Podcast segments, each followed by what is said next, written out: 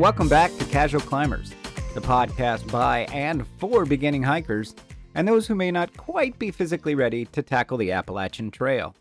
I'm your host, Roy Padrick, and alongside me, as always, is my wife and adventure buddy, Donna. Hi, Roy. Hey, Donna.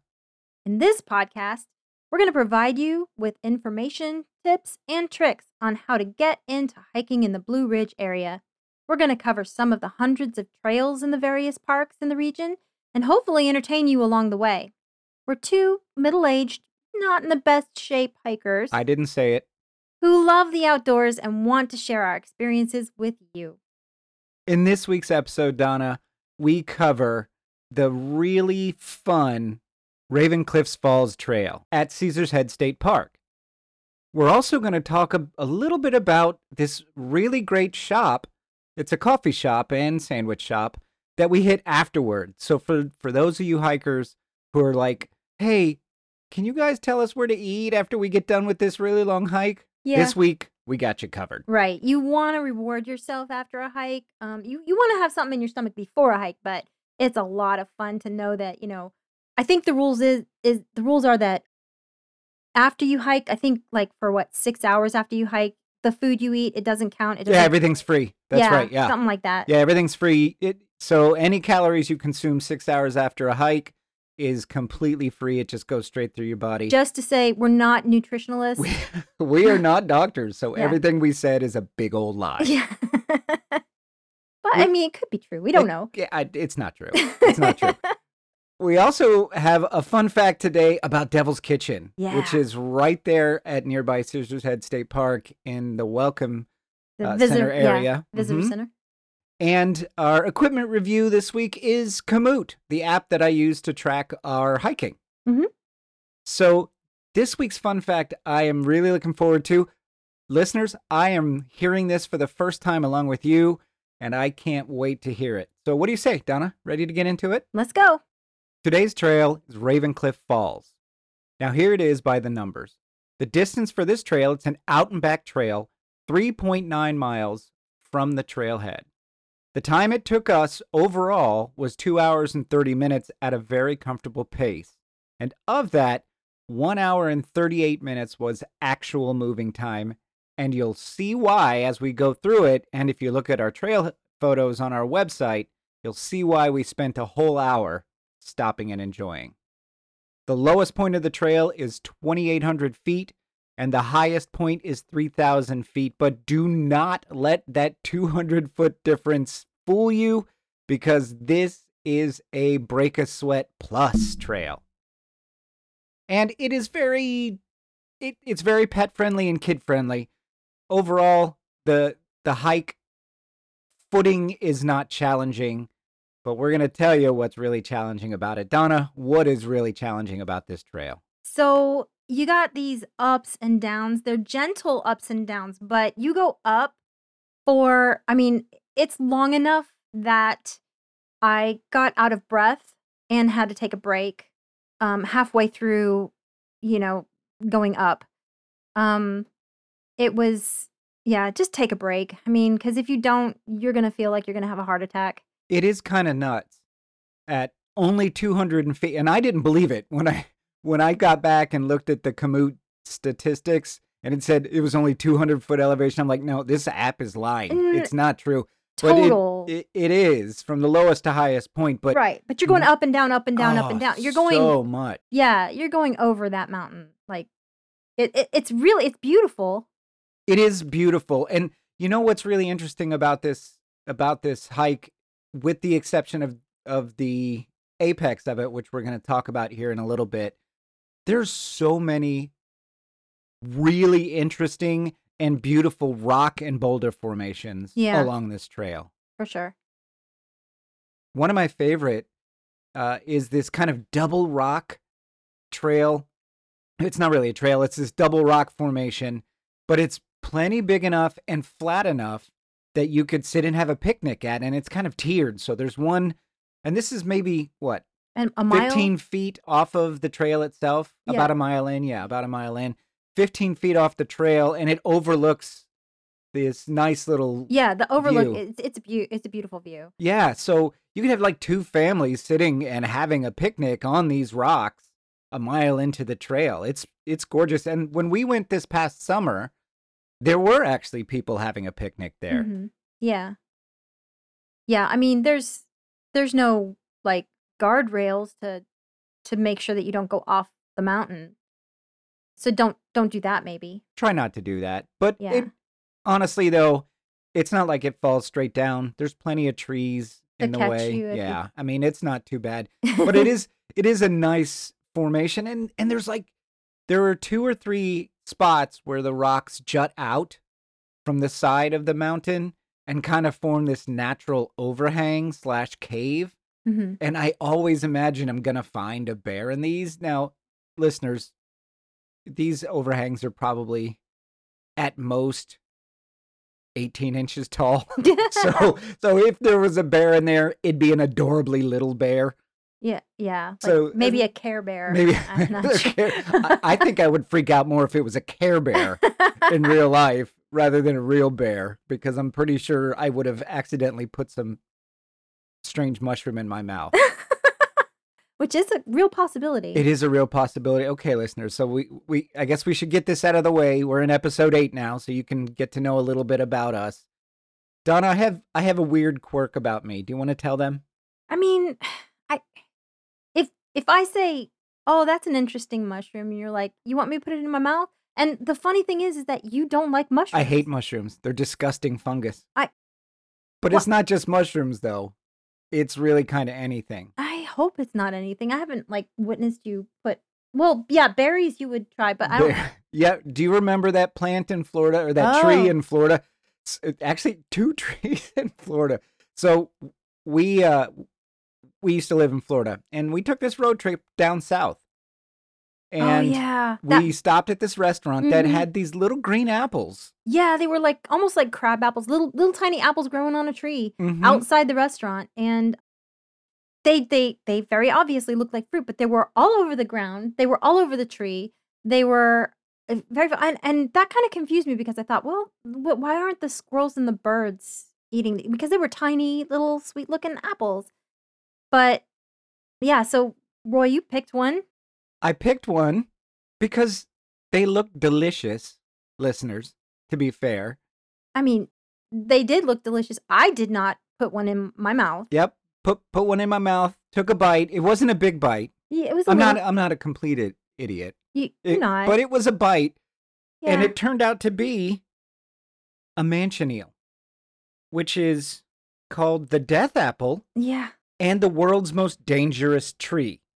Which It's crazy because you looked it up afterward, and what was special about that particular apple? Do you remember? I remember that Native Americans who lived in that area would take that that I guess the juice from that apple and coat their arrows with it, and they would poison their arrows with it to shoot at like, you know, their enemy. Yeah, that's what got Ponce de Leon. Yeah. He was shot with one of these.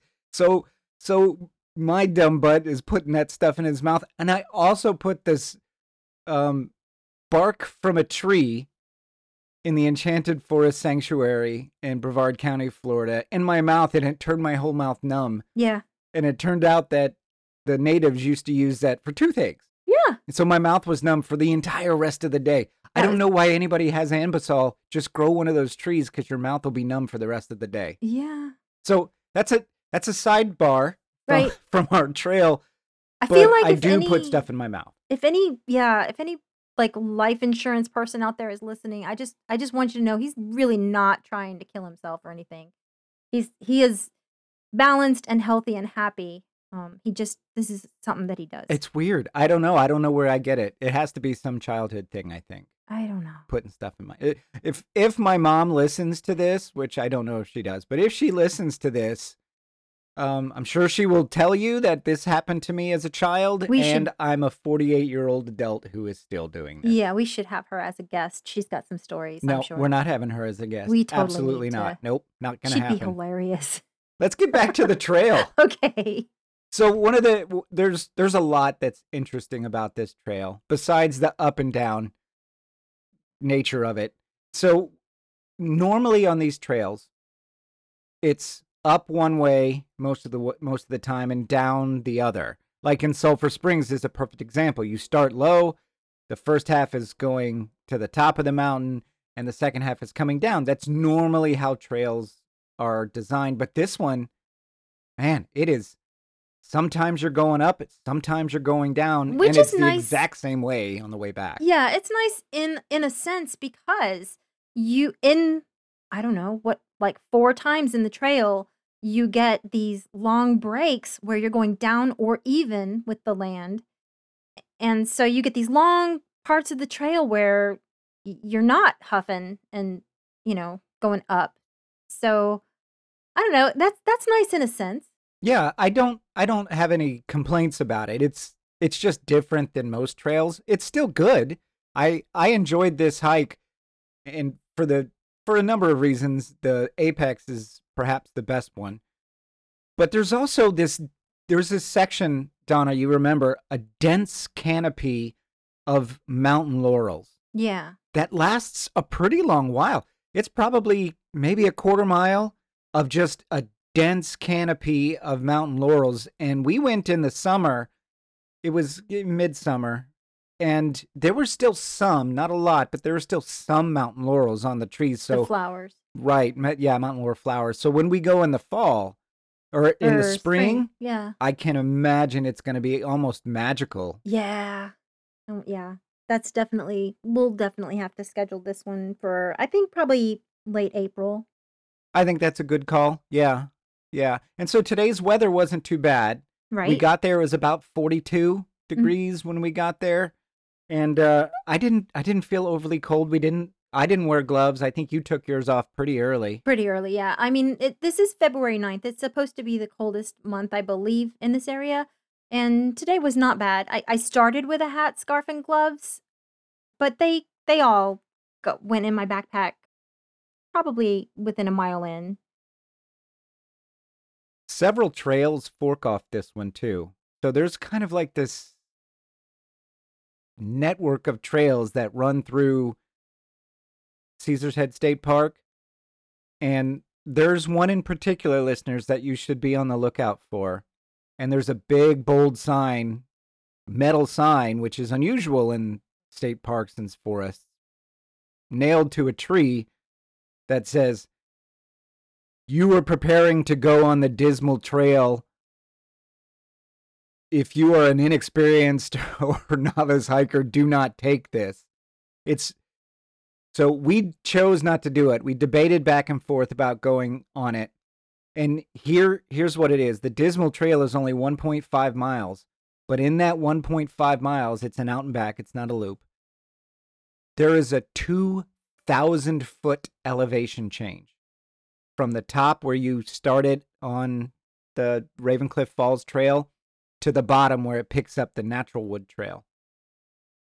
It's 2,000 feet and one and a half miles, listeners. That, for those of you who have never hiked, that is an insanely strong grade Yeah. going up and down. Yeah. So this is this is pretty close to the overlook, the Ravencliff Falls Right. overlook. We we considered it very briefly. I did take a picture of the sign. The sign says warning, the dismal Naturaland hiking loop is very strenuous. Expect at least an additional 4 to 6 hours of hiking from this point. For your safety, do not attempt this loop unless you have water, food, hiking boots, and a trail map. Um, I'm thinking that this sign should say really good muscles, really good balance, no hip problems, no knee problems, things like that. Right. Yeah. So th- I, I want you to think about that, listeners, what that means. So the Dismal Trail and you called it the Natural Wood or Natural land. Natural Land. Thank you. The Natural Land Trail is only about 2.8 miles total for the both of them. And they're saying it's going to take four to six hours. Right. And I think it has been described as, I, if I'm not mistaken, I think it's the hardest hike in South Carolina. Uh, yes, many, many Like, experienced experienced. hikers say it is the most difficult hike in South Carolina. So, listeners, you're going to pass by it and it's going to seem very tempting because at the bottom, once you get there, you can get to the bottom of Ravencliff Falls. But just remember, you got to go back up. And that is when it becomes challenging. Going down that street, that steep in, uh, deg- decline is tough. I don't recommend it without two hiking poles. We're not saying this from experience either. We're just saying this from what we read about it because we we we like I said, we considered doing it for about a minute and a half. Just because it's a mile and a half. It sounds easy and it's right off of this trail that we're already on. So there were reasons to consider doing it. Yeah. But then once thank goodness we had some some cell signal up at the up at the top A and tiny little bit that kept going in and out. yeah, and that sign. That sign has like this comical V that is like, okay, you're going to be going straight down and then straight back up. This V is showing you what you're about to do if you take this trail. So all of that is to say, listener, if Dismal Naturaland hiking loop is very strenuous. only only really take it if you're fully prepared I, I'm for a full day of hiking with complete gear. yeah, and maybe, maybe you should. I mean, because if you're listening to this, then maybe you're a casual climber who is unfit, just like us. So before you do the dismal natural whatever loop, maybe talk to a therapist. at I'm just saying. the at the very least, make sure that people know what you're doing. yeah, yeah, so yeah. that if you don't come back within six hours, they know at least where to start. the looking. parking lot closes at five. Just, just know that. Yeah, we should probably talk a bit about parking a little bit. yeah. So parking for the trailhead is about half a mile past Caesar's Head State Park coming from the south side. And it's on the right hand side and the trail is on the left. So you have to cross the, the road. I'm not going to call it a highway. It's a two lane road, but there are curves on either side. So when you cross, please be careful and pay attention. And there's only maybe maybe 20 spots there, probably closer to 16. And and it is a very very very popular trail in the area. There is, however, and this is new because this didn't exist last time we went in in June. Either that or we didn't notice it. Yeah, it, I, I think Um, it's new. Okay. it There's a might- little bit of overflow parking. We're gonna say it's new. Yeah, it's new. Okay. Uh, past the paved parking area, and the overflow parking is not paved. So at least they've recognized that they need more because people were parking on the side of the road. I'm not going to say if we did it or not, but yeah. people have parked on the side of the road, and you'll get ticketed. You'll for get it. ticketed because it's dangerous because the, the the drop off from the paved road to the dirt where two of your tires have to be on the dirt your your vehicle has to be kind of leaning at such an angle that it it felt like hmm is this vehicle going to just roll off the mountain Oh, it's a good eight to twelve inches from the paved to the Yeah. to the grass. i don't recommend doing what we might have done we didn't do it. we, We totally didn't do that that one time and get a ticket for it. yeah So so that's the parking situation there. We so we went on a Friday on a work day. And so there wasn't anybody there. We the only time we ran into anybody was on our way back about halfway through. So that was kind of nice. So if you can go during the work week, by all means do it. It gets exceptionally busy on the weekend. Yeah. Well, I mean, yeah, and it's so it's it's February now. The last time that we hiked it was in the end of May, and I I mean, I'm gonna guess that the nicer the weather the nicer the weather is, the more people I don't know. We, well, we you you remember when we got back to the to the vehicle today, Mm, that main parking lot was already full. that's true. And that was at like noon on a Friday. Yeah, yeah. yeah. We got yeah. So maybe get an early start. Okay, so we've teased at it, Donna. What's at the apex of this? At the apex of the the the Ravencliff Falls is the view. The view of the Ravencliff Falls. It's just amazing. It's breathtaking. It brought tears to my eyes. I you when you get about I want to say 20 feet from the overlook, you can start to hear the falls. The the trees, I mean, right now the trees have lost their leaves.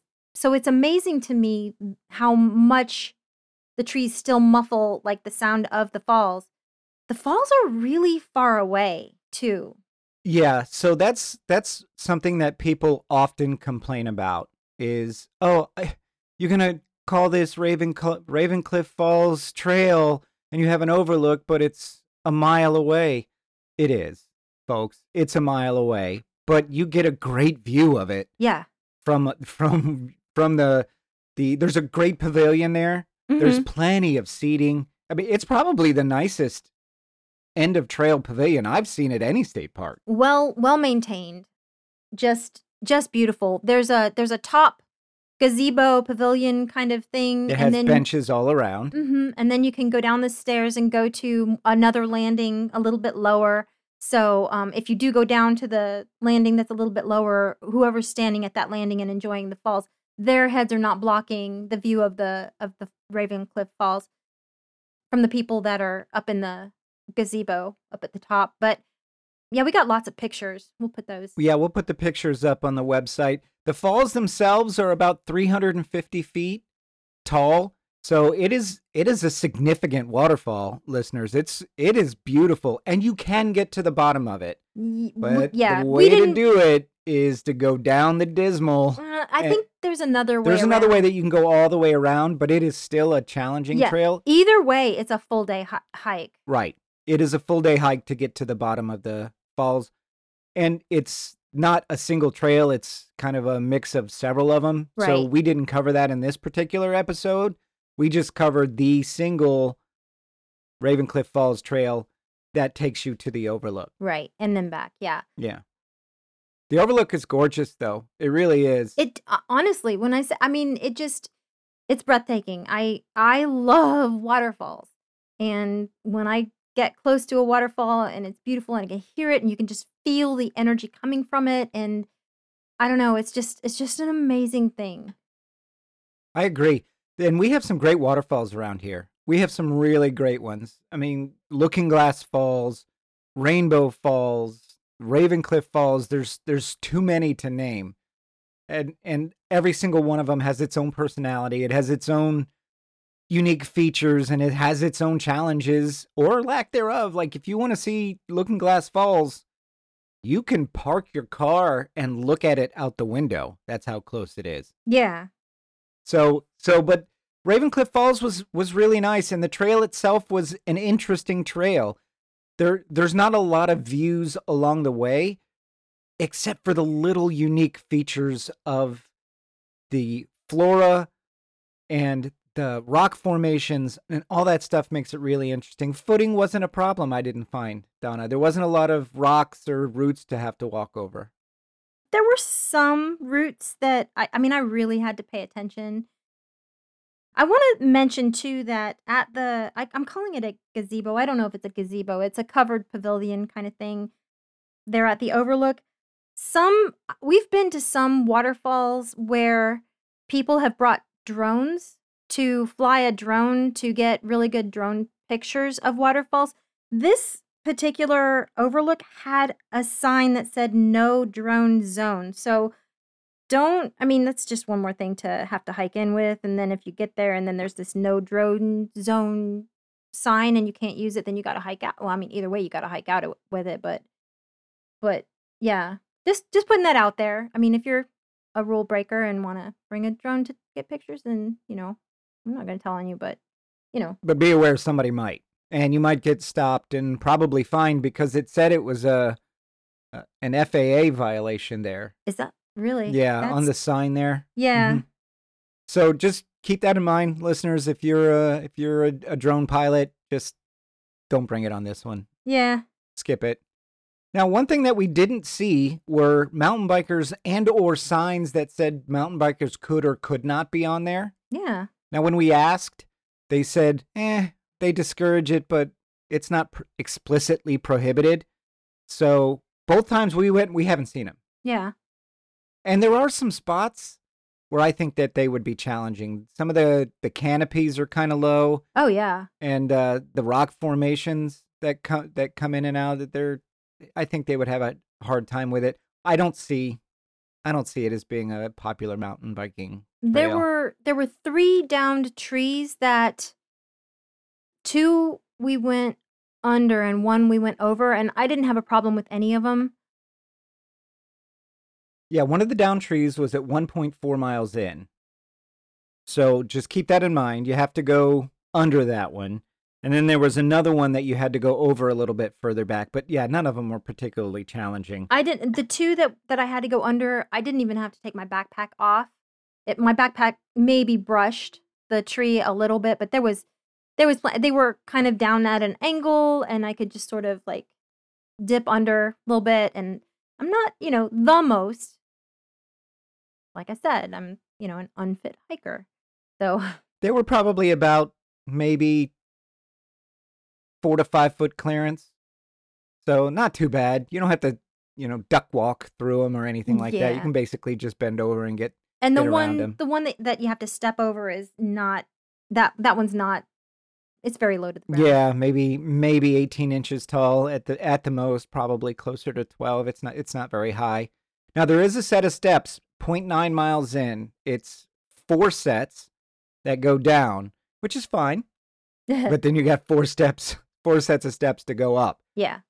Some of the steps are very shallow, as in the distance between one step and the next is maybe four to five inches, and some of them are pretty steep. So keep that in mind, listeners, as you're taking this trail, that you may have to encounter, you know, uneven steps. But for the most part, the footing I found was was pretty good, and and on the the steeper inclined steps, there was handrails. Yeah, I appreciate the handrails. Yeah, I do too.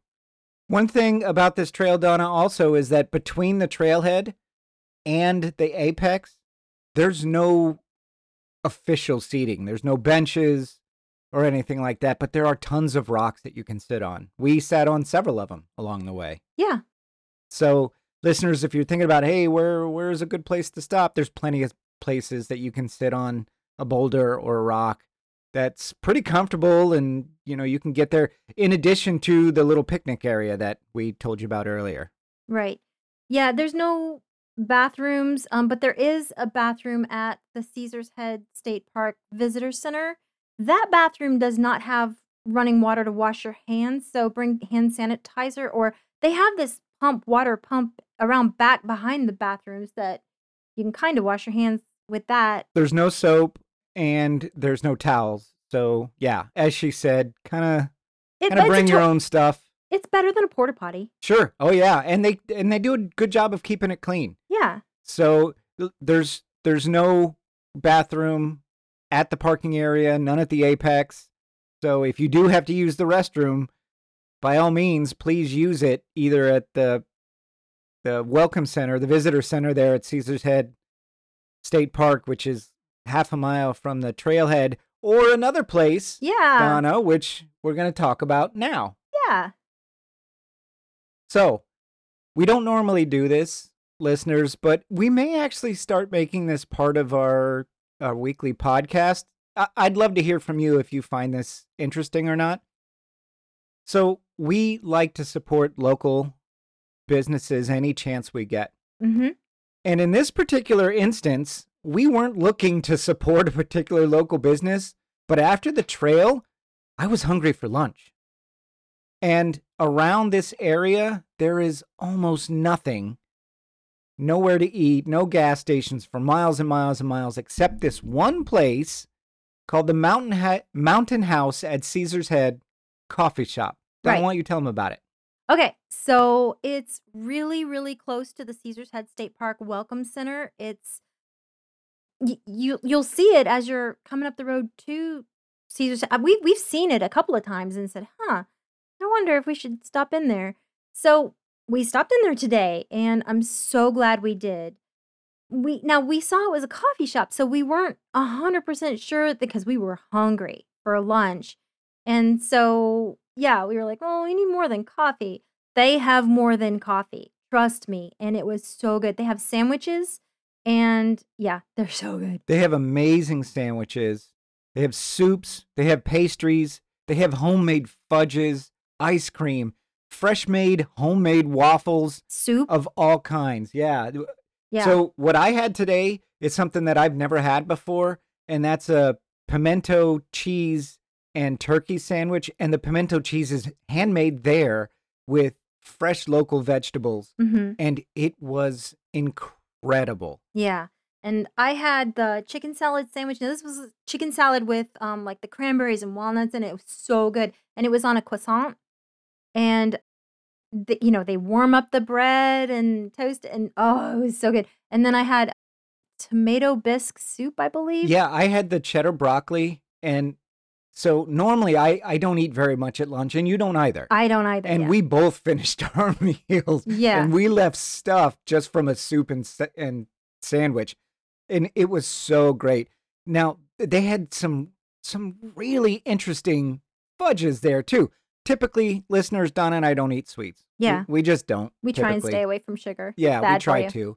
But they had this vanilla lavender fudge that it was beautiful white cream with with purple lavender swirls in it and I was like, "You know what? I just want to try a little piece of it." So I bought a piece and it is it is subtle but it's so savory and delicious. And Donna, you you got one too. Yeah, I got the um oh shoot, what was it? It was uh It was the praline. yes, thank you. It was the praline fudge and yeah, i i took one tiny bite of it and then one other tiny bite of it and then another quite a bit bigger bite and then yeah, it was just I love praline. It was well, it's it's like a vanilla fudge with praline in the middle, caramel and praline and um and then some more white fudge on the bottom. So They had they had probably what a dozen different fudges there. yeah, yeah, I- something like that. yeah, that and ice cream too. Uh, yeah, and the ice cream. We met with one of the owners, James, and he was really nice and he explained everything. He told us how they make all the stuff there fresh. And they also have a neat little gift shop there uh, where local artists sell their own goods. So all this stuff in there is local.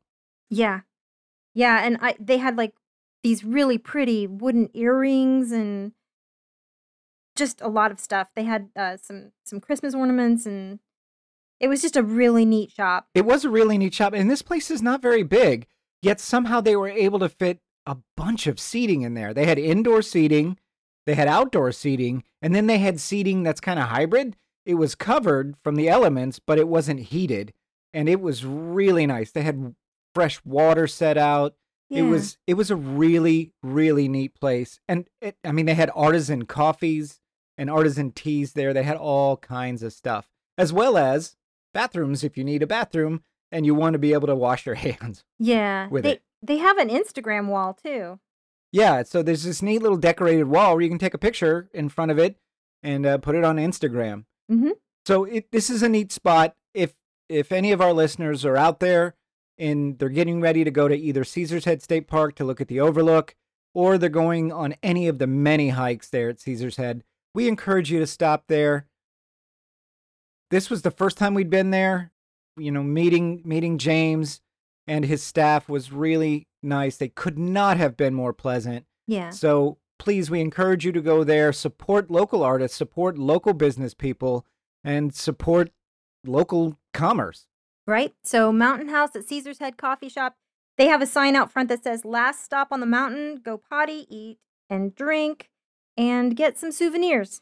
So yeah, it's they're they're definitely coffee, waffles, fudge, ice cream, sandwiches, local crafts, and hot chocolate. I think they even have hot cider. They do have hot cider. We didn't try that because we were just so hungry. Yeah. So, so if you want to check them out on the web, it's mountainhousech.com. And you can look for them on Facebook at Mountain House at Caesar's Head on Facebook and Instagram. I got lots of pictures, and we'll put those on the on the website. We'll put them on the website as well. So that was our hike this week, Donna. What did you think? Was this uh what how would you rate the difficulty on this? You know, we were talking about this on the trail on our way back, and uh, you were like, So, what do you think? And I said, You know, it really depends on where I am on this trail. Like, when you ask me that question, am I heading up or am I going, you know, level ground or going downhill? My my opinions and mood, I, I changed depending on what was going on on the trail, but I think we decided that this is a break a sweat plus. It's something between break a sweat and painbringer. It's not exact. It's not as yeah, hard. between break a sweat and feel the burn. oh, and yeah. feel yeah, not the pain. Yeah, Yeah. It is. So if we gauge this against the Sulphur Springs Trail that we did a couple weeks ago, which was definitely a break a sweat.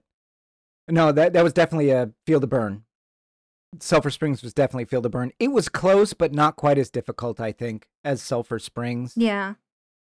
So yeah, br- break a sweat plus, and if you're very very new to hiking or, you know, as out of shape as we were when we first did it, it's a feel the burn hike. Mm, Yeah.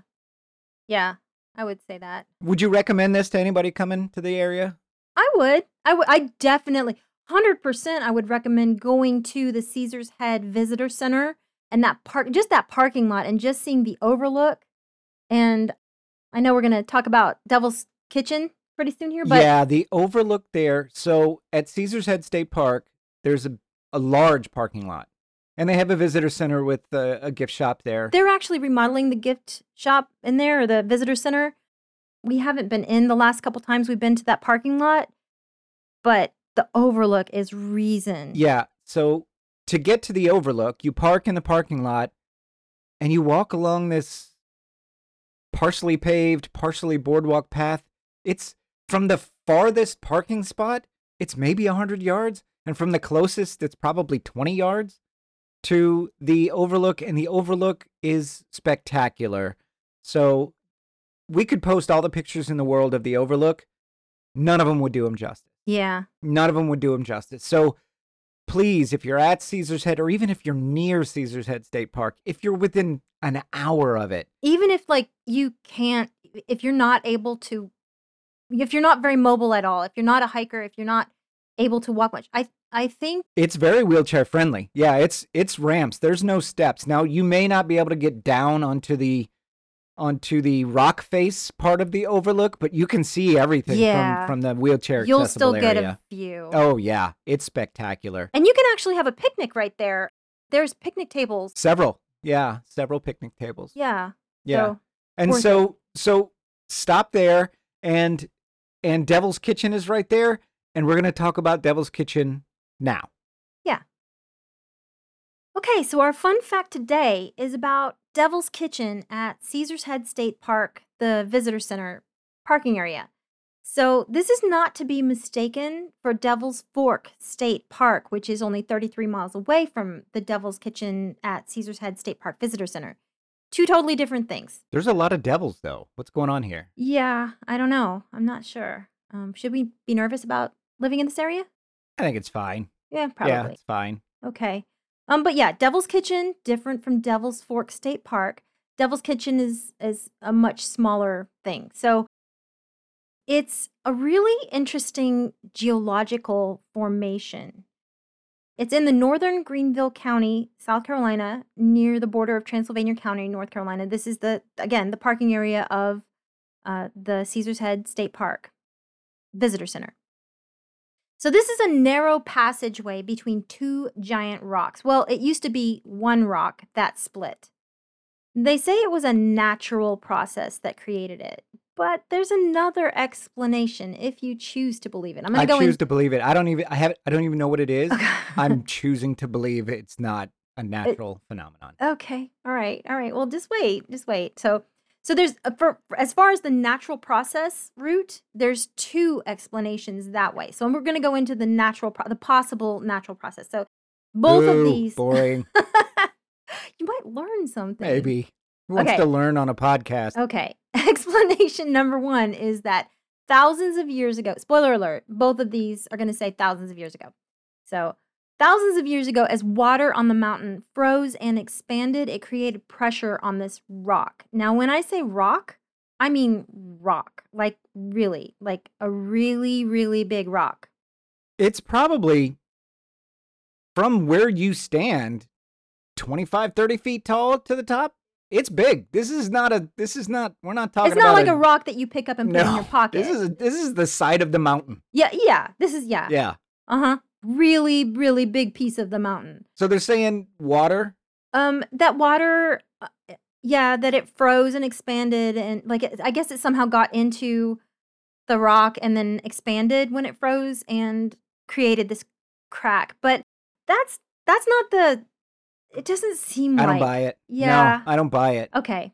Not as big as this crack is. No way that Yeah, happened. And and yeah, and it's I don't know. It feel it seems very smooth too. I, I don't know. But water could water can do a lot of things. Water can part mountains, but yeah. yeah, I don't think that's what happened here.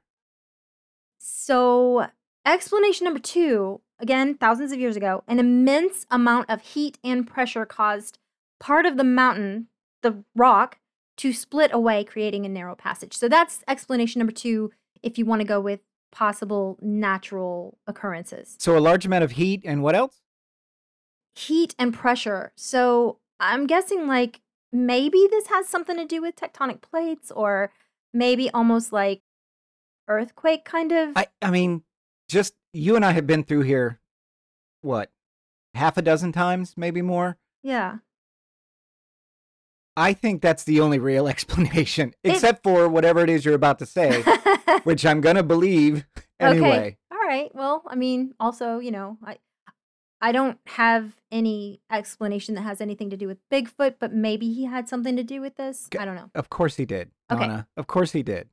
Okay. All right. So so this rock is called granite gneiss, but it's spelled gneiss, G N E I S S, and apparently multiple like other places this type of rock here it broke at a clean 90 degree angle and i think it does this like i think that's what this rock does when it breaks is it breaks at clean 90 degree angles. But it just does feel like it'd be more like almost an earthquake event. I don't know. I'm not I love the symmetry of a of a rock breaking at 90 degree angles. So so gneiss has now become my favorite rock. okay. Um but wait but remember when we went up to grandfather mountain? On your way up to grandfather mountain you see split rock and sphinx sphinx rock Yeah. and these two rocks are kind of they remind me of devil's kitchen they're huge rocks and if i remember correctly you can almost kind of walk through a little bit and it seemed like they sort of split like that too i'm gonna have to do some research and see I believe they those actually have an explanation near them, and I think they were formed during a tectonic event. Okay, all right. Yeah. But that yeah, I just I remembered that when I was looking at this. So so here's the other explanation for Let's hear Devil's it. Kitchen. Let's hear it. So this dates back to when there were Scottish and Irish immigrants that Oh, lived in area. right. Yeah. Finally, I finally get to break out my only halfway passable accent. mm-hmm. Yeah. Yeah. All Mm. right, here we go. hmm Is there are there any names? Uh, I don't have any names, but I I, think, like I think okay. I'm gonna call him Angus McTavish. okay. All all right. right. All right. Old Angus. Yeah. That's right. I picture his wife being the one to tell him this this story and like to try and discourage him from from what okay. So this was the story. So these settlers would often brew their own alcohol, moonshine, in that area. Sweet. And somebody started a story that said that the devil also used to use this this area as his own kitchen to make moonshine and he one day made a particularly hot brew and i i saw that terminology hot brew a couple of times in a couple of different versions of this story so that must mean they must have been just calling like really strong moonshine hot brew I think moonshine is boiled, so because it, goes through those cooling things. So maybe it, it is talking about physical temperature rather than strength of alcohol. But you know what? If the devil's making it, Mm, probably both. Right. So listen to the yeah, the rest of the story. So one drop of the devil's moonshine spilled on this rock and it split the mountain. It it made it crack. So that's the um that's why it's called the devil's kitchen because the devil was making really really strong moonshine. I don't think just hot, physically hot moonshine would have made this rock crack like that. I don't know, but I, I believe it. It is the most logical explanation to this formation that you can possibly give me. So, was this narrow passageway created by geological means, or was this created by an accidental drop of some really potent moonshine the devil was making? Big, Bigfoot. You forgot, You decide. forgot Sasquatch. Well, the the, the Sasquatch was probably helping the devil make the moonshine. He I probably think so, right? Yeah. I look, having read up, watched movies, and and followed Bigfoot stuff as much as I have, yeah. he's a hundred percent an alcoholic. Oh no, no. Hundred percent. Stop disparaging. You're gonna get a lawsuit. No, I'm not saying it's a bad thing for him. There's probably a big Bigfoot out there that's like gonna come. Uh, ag- you think he's a teetotaler? I don't know. Is that what you're saying? Bigfoot's a teetotaler? I mean, maybe. Who knows? the Bigfoot? I don't know agenda. They're, they're gonna. It's it's big Bigfoot. Trying, big Bigfoot is trying to pass on their, I don't know. agenda to you. you love Bigfoot. I do love Bigfoot. Listeners, I have Bigfoot, little Bigfoot figurines all over my house. I also am currently drinking out of a Bigfoot coffee mug. I have Bigfoot shirts. I have Bigfoot hats. I'm a huge fan of Bigfoot. And if you're out there, Bigfoot, listening to this podcast, shout out to you, bro. Yeah, you Next need- time I'm in the woods, say hi. No, you need to apologize right now for calling him an alcoholic. I didn't call that Bigfoot an alcoholic. I said probably one is. Okay. And just based on the law of averages, there's got to be a Bigfoot who is an alcoholic. All right. All right. So Maybe, you know what? You know, I, I'm just now thinking of this. So there were a lot of Scottish ancestors that settled in this area. That's that's just a known fact. That's where hillbilly came from. And we'll cover that in a different podcast, folks. That story's fun too. I wonder if Sasquatch is not really an ape creature, but just a really hairy Scotchman. I mean, Doesn't that make sense? maybe He's just really hairy. I mean, I've seen some hairy Scots guys. yeah, and and you know they had that like rock throwing contests and That's stuff like that's that. right. Yep, Throw the stones. yep. So the biggest, baddest, meanest of them. Yeah, just became the, the mythical creature. I'm buying it. Mm-hmm. So this this Devil's Kitchen, you and I have been through it. What? Just so so you listeners know, we're gonna put a video on our YouTube page of Donna narrating her way through Devil's Kitchen. But why don't you tell them if they can't get to the video right now? Why don't you tell them what it's like? Okay, so you you go to the overlook, you walk from the parking lot to the overlook and you enjoy that view for a minute and then if you walk to it's kind of like along the left side you'll you'll come across this really narrow, really steep stairway down into the Devil's Kitchen and you can walk through between these two between the two pieces of this rock um, it's you're walking on ground on dirt and then there's just rock up each side and you kind of i mean i okay so It's maybe, maybe 18 inches wide. it's pretty narrow There might be some parts that are two foot, but it's never more than that. It is very, very narrow. A lot of people can't walk, you know, regular. You have to Yeah, yeah. shimmy sideways through it. right i i had to kind of and also because the ground Is, is, un- uneven. Mhm, Yeah. it's, at an angle too but so yeah you're kind of leaning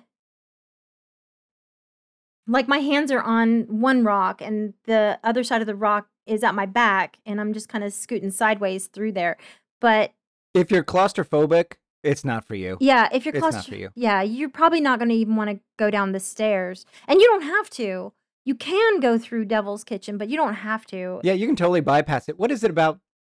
I don't know, 50 feet long? Probably something like that. I was actually looking for the measurements before we did this podcast, Yeah. and I couldn't find Yeah. the actual mem- measurements. I don't know if if anybody, do you, Roy, do you remember uh, a couple years ago we went to Chattanooga on vacation, and we went to Rock City Gardens in Chattanooga, Tennessee, and there's this thing in Rock City Gardens called the Fat Man Squeeze at Rock City. Do you remember that? I do. Yeah. And I was a fat man back then, and I had a really hard time getting through it. it it is really okay. So that I did find the measurements on that. That that one is 30 feet high, 45 feet long, and 20 inches wide at the narrowest. So this is kind of reminiscent of that. It's not as tall, it's not as long. But oh, I think it's as long. you think so? Oh, yeah, absolutely. okay. Yeah. Yeah, Alright. I don't it might it might not be as tall, but it it absolutely is as long. And I think the Fat Man Squeeze at Rock City in Chattanooga is also more straight up and down. This is more at an angle. It's at an angle. So listeners, that that's kind of the reason why it's tough. You can't walk straight up and down. You kind of have to lean yeah. to one side or the other. If you're going from the stair side, you're going to have to lean to your right because it leans at that angle. or as most people do, they just sidestep shimmy through I, it, yeah, I sidestep forward a little bit. I yeah, I think I I definitely st- sidestepped, shimmied through the end of it. It's it is a very fascinating feature, and I love the story you just gave us about it. That the devil, I would like to have, you know, I kind of wonder, maybe we create our own myth about it instead of the devil dropping some moonshine. Maybe it's just some Scottish people who accidentally blew up a rock when they overdid their still. Uh, I think we did kind of just add to the story a little bit by by incorporating Bigfoot into it. How do we make that canon? What, who do I need to call at the Park Service I to, to get you- that put on the placards? Yeah, I don't. I don't I'll make some calls. I'll make some calls. Okay. All right. I'll be doing something else while you're doing that. Listeners, if you haven't realized yet, Donna's ashamed of me. I'm not ashamed of you. I'm entertained by you. well, that was a fun story, Donna. Thank you for sharing that with me, Yeah. especially and, and the listeners. yeah. And so now we're going to talk about our uh, equipment review this week. And this week, it's about some of the tech that I use. Okay. So today's product review is about the app that I use, Komoot. So it's K O M O O T, and you can get it on Google Play, the Apple App Store. It has a smartwatch companion for Google Watches, for any Android smartwatch, and for any Mac OS smart, so the Apple Watch. And I really like it. I used to use All Trails as my hiking app, Donna, but I've switched because All Trails does not have a smartwatch companion, and it's so nice to keep your phone in your pocket and be able to track things using your watch since you already have it anyway. Yeah. So here's some of the information, there's some of the features that Komoot provides. It gives you detailed information on distance, time spent in motion, your travel speed, elevation changes, and much, much more. So when I give you the information at the beginning of this ep- these episodes, listeners, that's all taken from Komoot. I'm not remembering this; it's straight in the app. So once you start your your hike, and you can do it with anything. You can do a run, you can do a a, a bike, you can do a swim, you can do a- any physical activity, and it'll it'll track that for you. But particularly for hikes, since this is a hiking podcast, it keeps track of all that, including the elevation changes. So it it is smart enough to know when you have stopped for breaks without having to manually stop it and when you start again. So when I give you the active time, that's really the time that we are actually moving.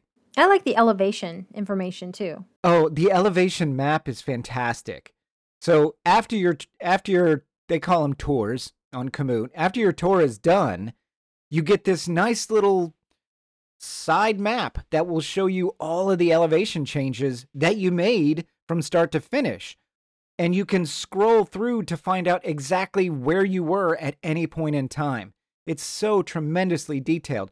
And the app is free what you do pay for if you want to and you don't have to by any means is to download the area maps and i'll tell you why this is a good thing if you can afford it most of the trails that we go on here in upstate south carolina you have no cell service Certainly no wi-fi so when you're out there if you don't have the area downloaded you won't be able to tell where in your pre planned tour you are. Now, you can still start a tour without any service whatsoever and just go wherever you want. But if you plan your tour, plan your route ahead of time, it has to be downloaded in order for it to be able to track hey, am I actually on this part of the tour that you're supposed to be on? Yeah. One of the other great things about it, we haven't used this yet, but we probably will in the future. You can share real time location with somebody else. So if I were to go on a long hike and you were stuck home working, God forbid, I could share my location with you so that you would know where I was at any given time. And if you somehow lose track of me, if I don't show up on time, you'll be able to know the exact last spot where I was. And if I'm if my app is still running, you can tell when I was, you know, where I am at this particular moment. That's particularly good on some of these long hikes, especially if you're a uh, maybe less experienced and you decide to do the dismal trail and then realize you got to the bottom and you're not making your way up anytime soon, there's no cell service down there. You're not getting any cell signal. So that's really useful. We haven't we haven't used it yet, but I can see some real benefits in that. Yeah, there's some practical uses for that. Sure. Go find you having lunch with Bigfoot or something. Oh man. That would be so great. That can you imagine? So what would you do if you found me, if I didn't show up for a couple hours and you found me deep in the woods off of a trail somewhere and I was braiding Bigfoot's hair? First of all, I would be the one to braid the hair. I don't know how to braid. I have no idea. I have no hair, listeners. So for those of you who don't know me, I am bald. So I I don't and I didn't have any daughters. I had a stepdaughter, but she was older when when Donna and I got married. So she she didn't it would have been creepy if I started braiding her hair. she hair. wouldn't sit for you to braid No, her she hair. wouldn't sit. So I don't know how to braid hair. But I'd try on a Sasquatch. You I'd sure certainly would. try. Yeah, I'm not sure if that's a good idea. And I don't know what I would do. I think I'd probably just take out my phone and take some pictures and put them on the website. that would be the right thing to do. That would be the right thing to do. But you can only get blurry pictures of Bigfoot, as evidenced by every other picture of him out there. Mm-hmm. So you can also take photos on your trail tours with the Komoot app. You can add notes to it. You can publish your your route for others to use. You can write reviews for your routes, and they also have uh, user submitted trails. So I typically create my own route in Komoot just because I know exactly where I want to go, and a lot of the user. Uh, so most people who use Komoot are experienced hikers, so they'll do longer trails or more difficult ones, or they'll do parts of some and another. So when I plan my weekly tour with Komoot for our podcast, I will create my own, which is another wonderful thing that you can do with Komoot that you can't do with all trails. And so you can create you can create your trail and your route and you can publish it for others to use. You can add photos, which I did today. I added a photo of the uh, of the waterfall at the end, Donna. Mm-hmm. And you can also uh, share those trails with other friends. So if you were to get a Komoot subscription, Donna, or it's not really a subscription, just create an account. It's free. I could share my trails with you, and we could tag each other, and, and we could share the trail as if we completed it together, which we do. Which we did, yeah. So again, uh, listeners, Komoot doesn't pay me. I paid for the download service. It's a one-time fee to download the map, so it's not like I have to pay a monthly subscription or anything, and it's very reasonable. And I am not affiliated with them in any way. They have not given us any money. So my review is a pure, unfettered review from a consumer, and I take it for what it's worth. Do you need an app to help you get out there hiking? Absolutely not. Do I recommend it? I actually do. I think it'll help you better understand your route. You can plan better, and it'll help keep track of your stuff. So I have a whole history of my trails, of my hiking trails in Komoot. I can go back at any time and look and see hey, I completed Raven Cliff Falls in May of last year, and I completed it in February of this year. Did my timing improve? So am I getting faster? Am I getting slower? You know, what am I taking less breaks? All that information is saved for you, and it's good information to just keep on hand. Yeah. Yeah, this time was way better because we stopped at the Mountain House at Caesar's Head coffee shop and had lunch afterwards. So I think that improved the experience and our time. Actually, our time was significantly better this time than it was last May yeah. by like 20 minutes of actual moving time. Okay. Yeah, so we're doing we're doing really well. So that's the review, folks. That's Komoot. Feel free to use it.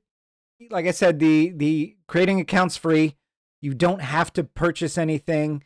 And last time I'll say this, you don't need it to get out on the trails and hike.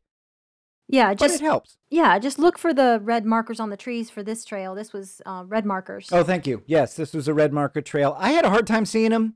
They are faded tremendously, and I'm red green colorblind, so I had a hard time seeing them anyway. But I was his eyes for this trip. I'm- She's my eyes. yeah, I got the I saw them. All right, so that's it, guys. Komoot, uh, Komoot.com. You can go and create your own account. It's free, and uh, check it out. It's it's my recommended hiking app. Yeah. So that's the show this week, guys. We covered the Raven Cliff Falls Trail at Caesars Head State Park here in upstate South Carolina.